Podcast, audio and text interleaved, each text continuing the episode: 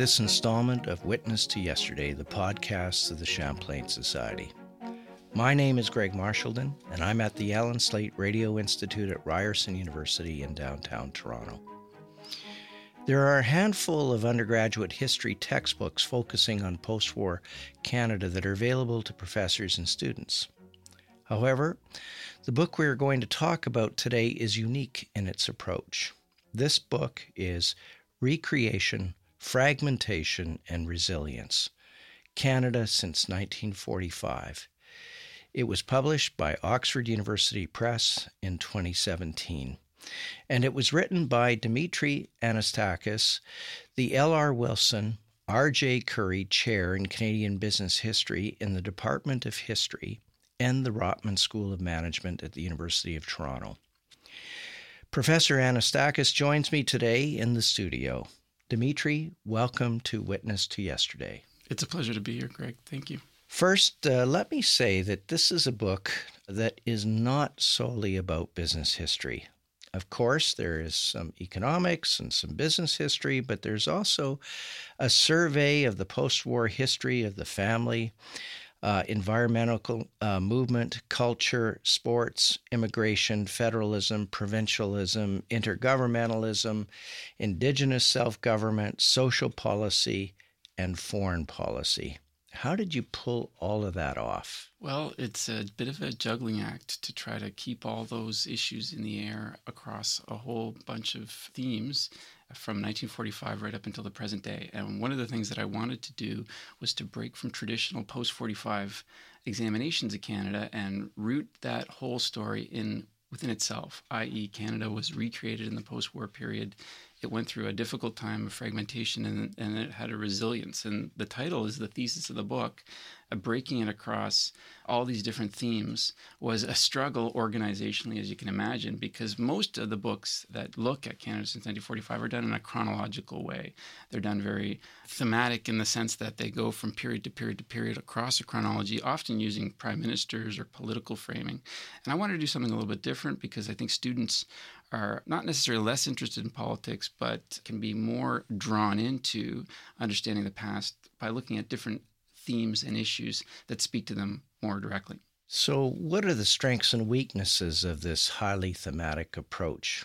The strengths are that, uh, as I said, you get to foreshadow and forefront issues that really can uh, speak to students' interests. So there are a whole range of issues that are covered in the book, uh, from environmentalism to indigenous issues to uh, culture to uh, migration and identity. And these are themes that are, are, really accessible for students in a way that politics and chronologies don't seem to be because uh, you can really grab uh, students with that. I mean, that's I think that's a real strength of the book, being able to kind of be more topical in a way, right? Uh, to speak to some of the issues that are going on in our own time, and you know, uh, reach back into history and contextualize them, and say to students, you know, this issue of identity or migration or race is important in Canada, and it's framed and contextualized by all the things that have happened in the past, and here's a way of looking at those things that have happened. So that, I think that is a strength.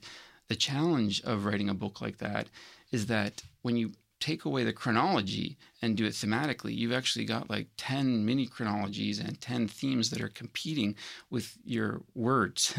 you only have so many words, and you have to uh, be very uh, judicious in how you foreshadow and draw back certain issues across the themes of the book. So, uh, you know, you might start off, uh, the first chapter uh, does talk about a lot of the things that are going on in the 40s and the 50s, but by the end of the chapter, you're right up until the present day, and then you got to start again in the next chapter doing this. So, the, the weakness or the challenge that you face is that there's a potential for a lot of over- overlap.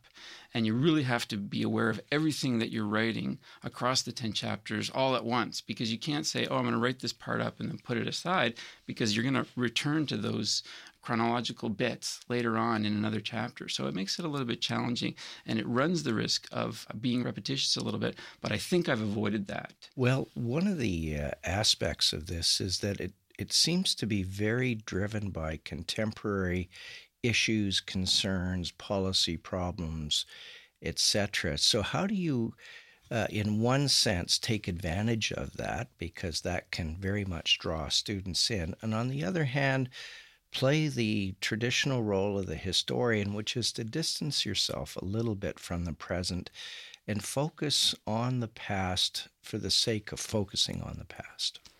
Well, you know, it's easy to kind of hook students in uh, if you're talking about issues that are topical in the uh, instant, in the moment that we're here. Uh, that automatically attracts them to the reading and the book, but it also has the risk of instantly being dated or being wrong. So, uh, you know, I was writing this book right at a time when Donald Trump was appearing on the scene and he'd actually won the election. And it could have been easy for me to almost start every chapter by talking about how Donald Trump and his relationship to Canada was going to change the dynamic around race or culture or trade. But I wanted to strike that balance and say, hey, uh, this is topical and recent, and history speaks to all of us. History is within all of us. History is our lived experience every day, and you can connect to it by breaking these themes into something that is manageable and accessible, but also play that role of being a little bit more distant and saying, uh, we're going to strike a balance here And in talking about Justin Trudeau and the cabinet that he created in 2015, which was gender balanced and very diverse and being able to talk about that so students can access that, but making them realize that this is part of a long term evolution, change over time. And you can contrast it by, for example, uh, having the Mackenzie King cabinet of 1945 be shown in the book at the same time. So I've got pictures there one which depicts uh, the Trudeau cabinet of 2015 and another that uh, shows the King cabinet of 1945. So I'm trying to do both things there, be a little bit topical, but also talk about change over time in a way that provides the information that students get, but also tells the story of change. So, what motivated you to write this textbook in the first place? I've uh, always felt that part of my mandate as a historian is to try to make history accessible to people, not just in classrooms and not just fellow scholars who are writing about different aspects that I'm focused upon, but to make history as as wide ranging and as accessible as possible. And I had written a previous textbook, which was uh, Canada since 1945, which was a book called Death in the Peaceable Kingdom Canadian History Through Murder, Execution, Assassination, and Suicide, in which I used these different hooks to try to you know make history a little bit more lively in a way and make people recognize that Canadian history is actually a lot more interesting than the kind of traditional narrative that people have oh Canadian history. And the next project that I had in terms of writing a textbook and writing a book that was not just a textbook, but was a general reader for people, was to look at Canada since 1945. I was asked to do this, but I'd been thinking about doing this for a long time because in our profession, there are uh, quite a few good books that deal with Canada since 1945, but there hadn't been any recently. And all of them fell into that traditional structure of doing a chronology, where you start, uh, you know, the end of the King era and then Louis Saint Laurent and then uh, Diefenbaker and Pearson and Trudeau, and you kind of like follow that traditional order. And I thought, you know, this is a great opportunity to do something completely different in terms of its structure and in terms of the way you impart history. The other thing that I wanted to do that was a little bit different was in making 10 themes, I wanted to make it teachable in the sense that this is accessible for teachers in terms of assigning the chapters from the book because you know most of the time when we teach if you're not teaching in a survey and surveys are often traditionally chronological but if you're teaching in a, an upper year or a graduate class that is post 45 canada more often than not, you do themes. You actually do look at themes like the environment or gender or race or class or whatever that issue is. And by making it thematic, I thought it would be a little bit more complementary to the way that syllabi are structured and the way that people actually structure the teaching that they do. So we have 10 themes, and uh, we're not going to be able to cover all 10 today, but can you summarize them uh, for us uh, in about one or two sentences each? And then I'm going to ask you some questions about each. But what I really want is a very high level summary for all of our listeners. Okay, well, it's a it's a bit of a task, but I'm going to try my best here. So the first chapter is basically a kind of recreating Canada through an infrastructure and technological imperative. And I talk about the Trans Canada Highway, and I talk about Air Canada, I talk about building Canada, including adding Newfoundland. The second chapter is about the welfare state, which is also part of building Canada in a kind of social policy framework. The third chapter looks at family, which is a foundational aspect of how we understand Canada. And then there are chapters on culture, chapters on Indigenous Canada, which I actually pushed to the end of the book because most books start with Indigenous issues as though, you know, once we get rid of them, we're, we're none. That's not true. It's an aspect of our lives that is very important. Along with Indigenous, I talked about the economy, I talked about foreign policy. Uh, I think that might be all of them. That might be 10. I may have missed one. That's all right. I'm going to try to cover anything that you've missed. So, you described the uh, Canadian Welfare State Project after the war as uh, very much a liberal, that is, small l, a liberal affair. Indeed, it's a very cautious affair until the Pearson government. What did you really mean by this? Because uh, uh, obviously it's a debatable proposition. And were there any exceptions to this before the Pearson government? To this very, very cautious approach it is pretty cautious coming out of the war. Uh, you know, there's a kind of a, a, big bang of Keynesianism that liberal governments do embrace to some degree, and there are measures that are put in place around social welfare policy, but they're focused and directed. There's the Veterans Charter, there's the baby boom, uh, sorry, baby bonus. There are some measures that uh, do kind of appear, but it's uh, incrementalism that reflects prosperous society that is uh, gaining the benefits of a booming economy, a booming population and there isn't as much of an emphasis on stark, uh, deep welfare state projects.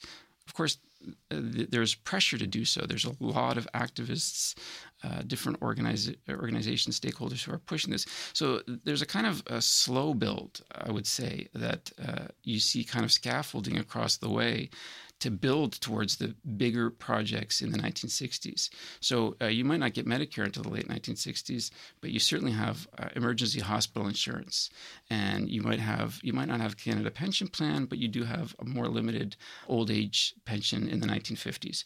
So uh, there's a kind of incrementalism that goes on that is accelerated by the 1960s, which is also influenced by outside factors. I mean, the United States is going through its own Great Society projects. Uh, Canada has been building towards these ideas. And by the 1960s, you do have a, a full fledged policy and public demand for these kinds of major welfare state projects. So, when I was reading the uh, chapter on the family and sexual politics, what struck me was that uh, I probably could have been reading about uh, any Western European country or the United States or uh, Australia. So, were we just a variant, a, a, modest variant of what was happening in other places, or was there anything truly unique about what was transpiring in Canada in terms of the evolution of the family and attitudes uh, towards uh, sex, in particular, uh, lesbian, gay rights? Well, I think uh, Canada's unique position, kind of being in that North Atlantic triangle, being both in the in the 1950s and the 1960s, both deeply influenced by the United States and deeply influenced by its mother country of the United Kingdom. That's actually what makes it unique in a sense. Uh, being influenced and uh, being exposed and realizing what's going on in these different countries. So, on LGBTQ rights uh, in the 1960s, there's a kind of revolution going on much broader civil rights revolution in all kinds of different areas. But for LGBTQ rights, uh, Canada is being deeply influenced by events going on in the United Kingdom. So, uh, you know, Pierre Trudeau, his famous omnibus bill to decriminalize homosexual acts, occurs at a time when there are similar uh, legislative initiatives being brought forth in the United Kingdom. So we're still being deeply influenced by our connection to our mother country. At the same time, you know, Canadians are not blind. They see events like the Stonewall uh, riots in New York City, where there's a full throated demand for equality for the LGBT community. And the Canadian kind of perspective is influenced by both of these and shaped by both of these which fits within a broader pattern in Western society of embracing, recognizing, and moving towards equality, uh, which is a long standing kind of development. Now, I will say one place that Canada does kind of stick out is in the acceptance of same sex marriage as the first major G7 country to uh, legalize uh, same sex marriage. You know, whether or not that's a kind of outlier that is a reflection of deeper Canadian values around diversity, multiculturalism, acceptance, or whether it's a consequence of the fact that Canada was, uh, you know, had a perspective that looked at these other countries and was willing to do things a little bit differently. Again, that's up to debate. But there is one clear kind of example where Canada is a leader on uh, on this aspect, and it falls into a broader kind of series of places where Canada is a leader Canada is the first country in the world to have multiculturalism officially within its constitution and to have a multiculturalism act. Canada is the first country in the world to have minister of the environment. Uh, so there are a number of places where in the post-war period Canada is sure taking and seeing what's going on in other countries. The EPA in the United States is created before the Ministry of the Environment in Canada, but also moving forward in its own kind of unique way is certainly ahead of the curve in a few key areas. So, one of my favorite chapters is actually your chapter on the post war cultural history of Canada. Now, would it be fair to say that a vibrant French Canadian culture and English Canadian culture really emerged in the 1960s and 70s? And if it did, to what extent was it nourished or not by the cultural policies of the day. I mean, the, the state played a pretty heavy role during that time. Uh, were the two connected, or did that culture emerge largely on its own and then was fortified to some extent by government policy? Oh, it's a chicken and the egg kind of uh, question, and I think it's both. You know, state policies uh, going back to the 1950s, going back to the Massey Commission, state uh, support for cultural events from the Canada Council to the Stratford Festival, uh, state policies around uh, CanCon, Canadian content around radio and television, uh, state policies around movies, not so successful, state policies around publishing, all help to incubate a kind of a booming culture that emerges in the post-war period that's driven by demographics with the baby boom that's driven by wealth and the prosperity of the post-war period. And it's also driven by a kind of newfound confidence that Canadians have both in French-speaking Canada and English-speaking Canada in which you know, there's an embrace of identity. You know, we're all familiar with the Quiet Revolution and the kind of cultural revolution that goes on in Quebec. An equally vibrant cultural revolution goes on in Canada. And I talk about, you know, historians like Ryan Edwardson who have written about the boom in CanCon that is supported by the state, but also just kind of appears indigenously as a not a reaction to you know trying to be different in the United States, but there's a kind of critical mass of artists, writers that appear in the 60s and the 70s that are writing about Canada, that are interested in Canada, that is uh, consequently both a product of and uh, something that helps push along this nationalism that emerges in the 60s that really does uh, see its kind of flourishing in the 80s and the 90s with a, a kind of constellation of Canadian culture. A lot of it is state supported, but a lot of it is actually just indigenous. Canadians want to hear their voices in different ways. Uh, sometimes they're better at getting their voices across than in other places, but they are, by and large, expressing themselves pretty loudly, both in French Canada and English Canada. So let me switch now to uh, one of your themes that you didn't mention earlier, but I want to remind you of, and that was immigration and how it changed the basic character of Canada, I think, more than it changed the character of the United States and many Western European countries. So, what, in your view, was the key policy that put Canada on this trajectory of uh, high immigration as well as multiculturalism?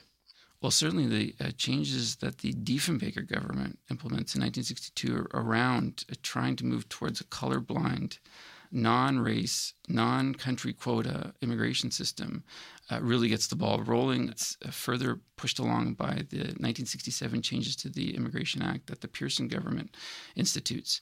Uh, but you see, uh, and you know, in a lot of the narratives, Pearson gets more credit for doing this because more of the immigrants come after the Pearson changes. But it's really the Diefenbaker government that breaks uh, that kind of racist immigration policy in terms of preventing certain people from certain countries coming en masse.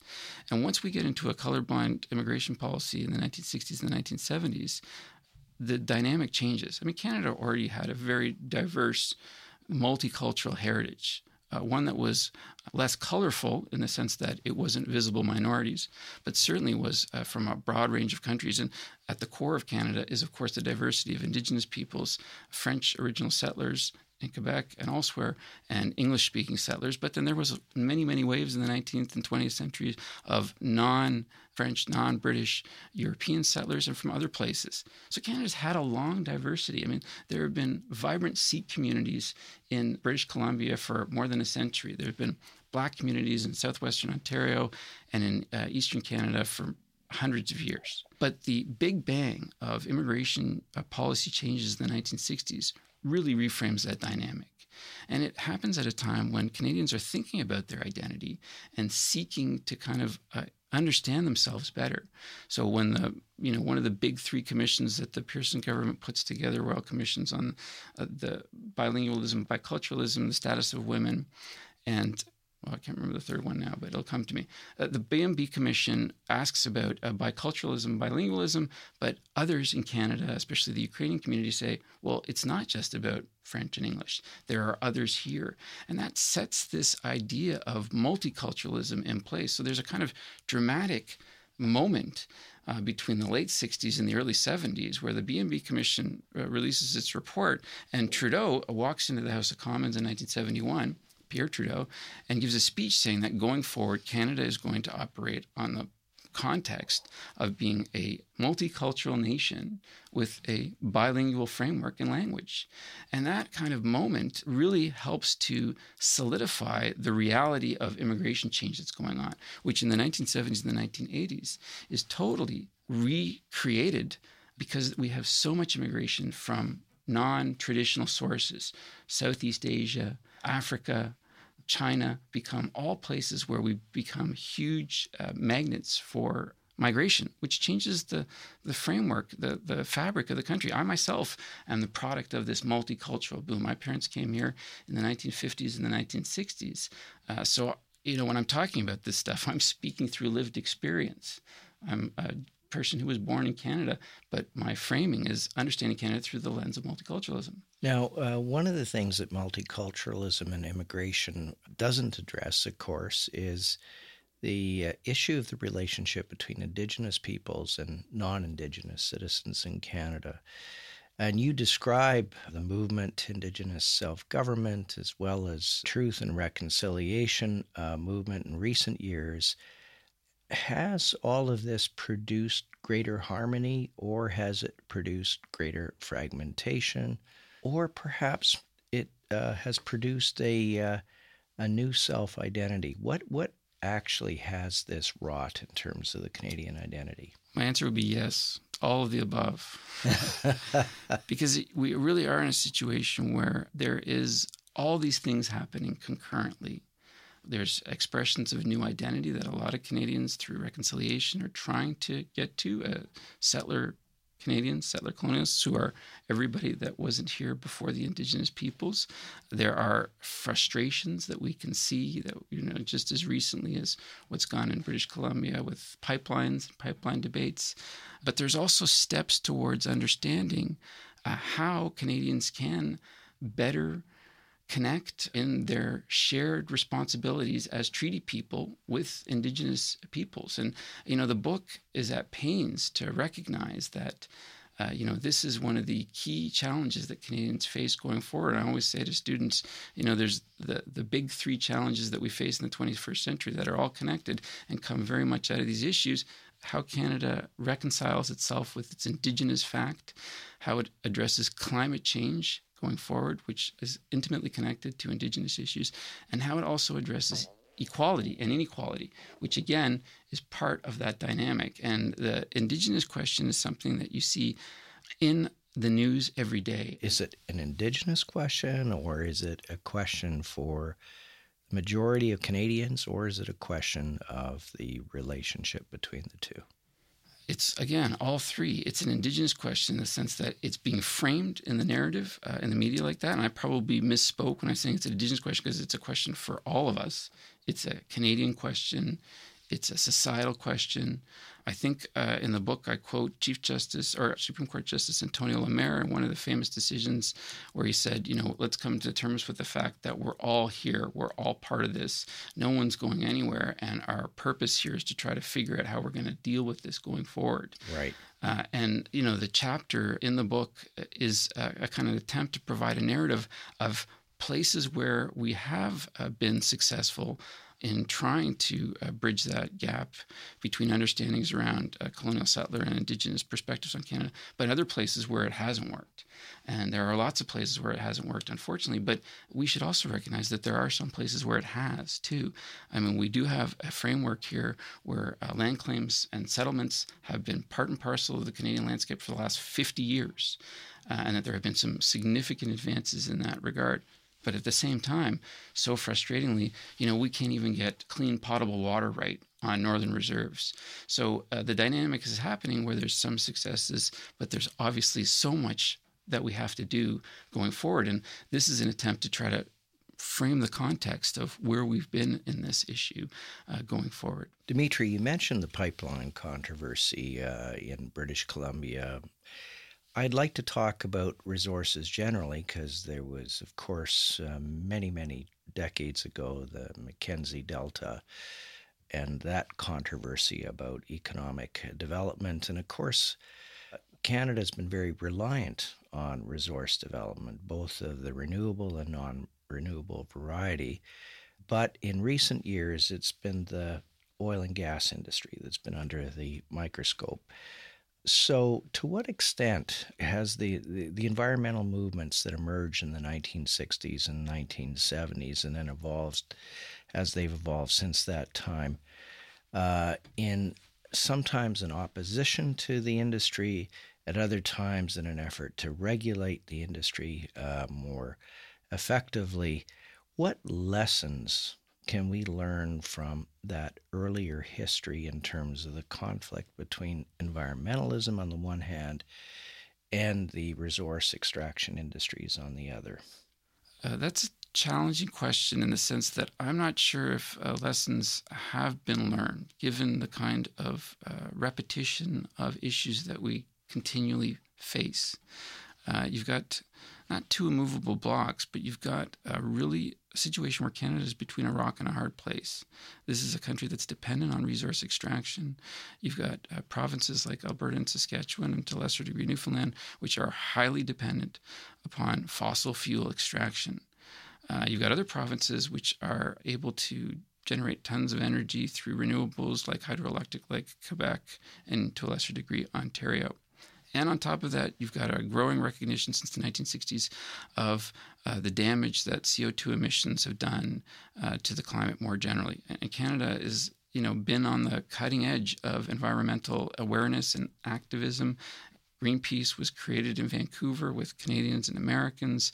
Uh, there's been movements like Pollution Probe. Uh, you know, Canada is on that edge. It part a reflection of the fact that we are on the knife edge. That as a G7 country that is so dependent on uh, resource extraction, we're facing difficulties. And this goes back to the 1960s and 1970s when the first awareness around pollution, around smog first appeared, uh, right through to pipeline debates up until today. And, uh, you know, it's a very difficult question to answer because if you look at the approaches that governments more recently have taken, like the Trudeau government, you see an approach that is attempting to do both things, i.e., continue to develop resources to pursue resource extraction through pipeline construction, the oil sands, tar sands, but at the same time, uh, develop policies that will alleviate some of the worst externalities of a carbon economy, a carbon tax, tra- uh, cap and trade, uh, measures that are designed to do this. By doing both things, however, I don't think you're actually advancing the cause. Uh, and this is one criticism uh, that I do make in the book, and I try not to be partisan or critical and try to be as objective as possible.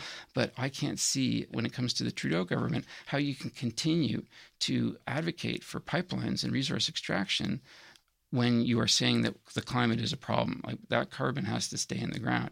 Now, I know I've gone off a little bit on a tangent in terms of answering your question, but uh, the history of this issue is one in which battles over pipelines go back until the 1950s you know, mostly around parliamentary debates, mostly around issues around uh, American investment and American domination. And uh, you fast forward, those issues are still there, but they're also framed within the context of the climate. So, on my last theme that I can cover today, as you very clearly point out, internationalism was really the creed of early post war Canada. What have been the challenges to this foreign policy approach, and I would argue trade policy approach, since the fall of the Soviet Union? Well, uh, that has been the dynamic that has really unsettled the international system and really put Canada on the back foot in many ways. Uh, you know, the Cold War period, uh, kind of mutual assured destruction, was not great, but it was stable, provided some level of stability besides flashpoints like Vietnam or Korea. Uh, it, since 1990, though, if you look at the course of international relations, it's been marked by uh, really extremes, up and downs, dramatic events. Canada dealing with a situation where we were able to kind of balance off our dependency on the United States, our close connection to the United States with a multilateral approach. That's changed a little bit because multilateralism is not the same as it once was with the, the end of the Cold War. And we have a situation where Canada faces, in the 1990s, predominantly powerful unipolar world led by the United States, which is problematic for Canadians who are already so dependent upon the United States. And then we have a kind of upheavals that start to appear economically in terms of instability that's caused by extreme neoliberalism, the Washington Consensus, which imposes a kind of hardcore new neoliberal market driven ethos on the planet in terms of economies and suddenly you have you know ups and downs uh, you have currency crisis in Mexico or in Argentina or in Japan or in Korea. You have all kinds of uh, recessions that started in the 90s, that, uh, you know, in 2008. So Canada is trying to deal with this situation and it, it's balancing off its dependency with the United States with a world that is reshaped by 9 11. And the one thing I'll say is Canadians have done a pretty good job trying to find their way in a relatively unstable world, but it's difficult. Well, Dimitry, thank you so much for joining us today. We could have spoken for at least another 30 minutes, I'm sure, but uh, I really do appreciate your time here. My pleasure, Greg. My guest today was Dimitry Anastakis. We talked about his book, Recreation, Fragmentation, and Resistance Canada since 1945, published by Oxford University Press in 2017. You've been listening to Witness to Yesterday. Please visit our website at www.champlainsociety.ca where you can become a subscribing member and help support the preservation and publication of documentary history in Canada.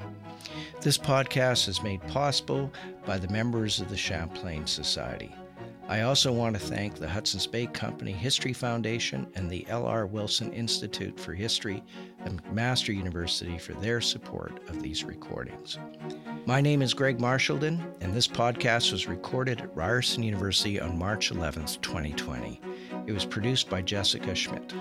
We look forward to you joining us again.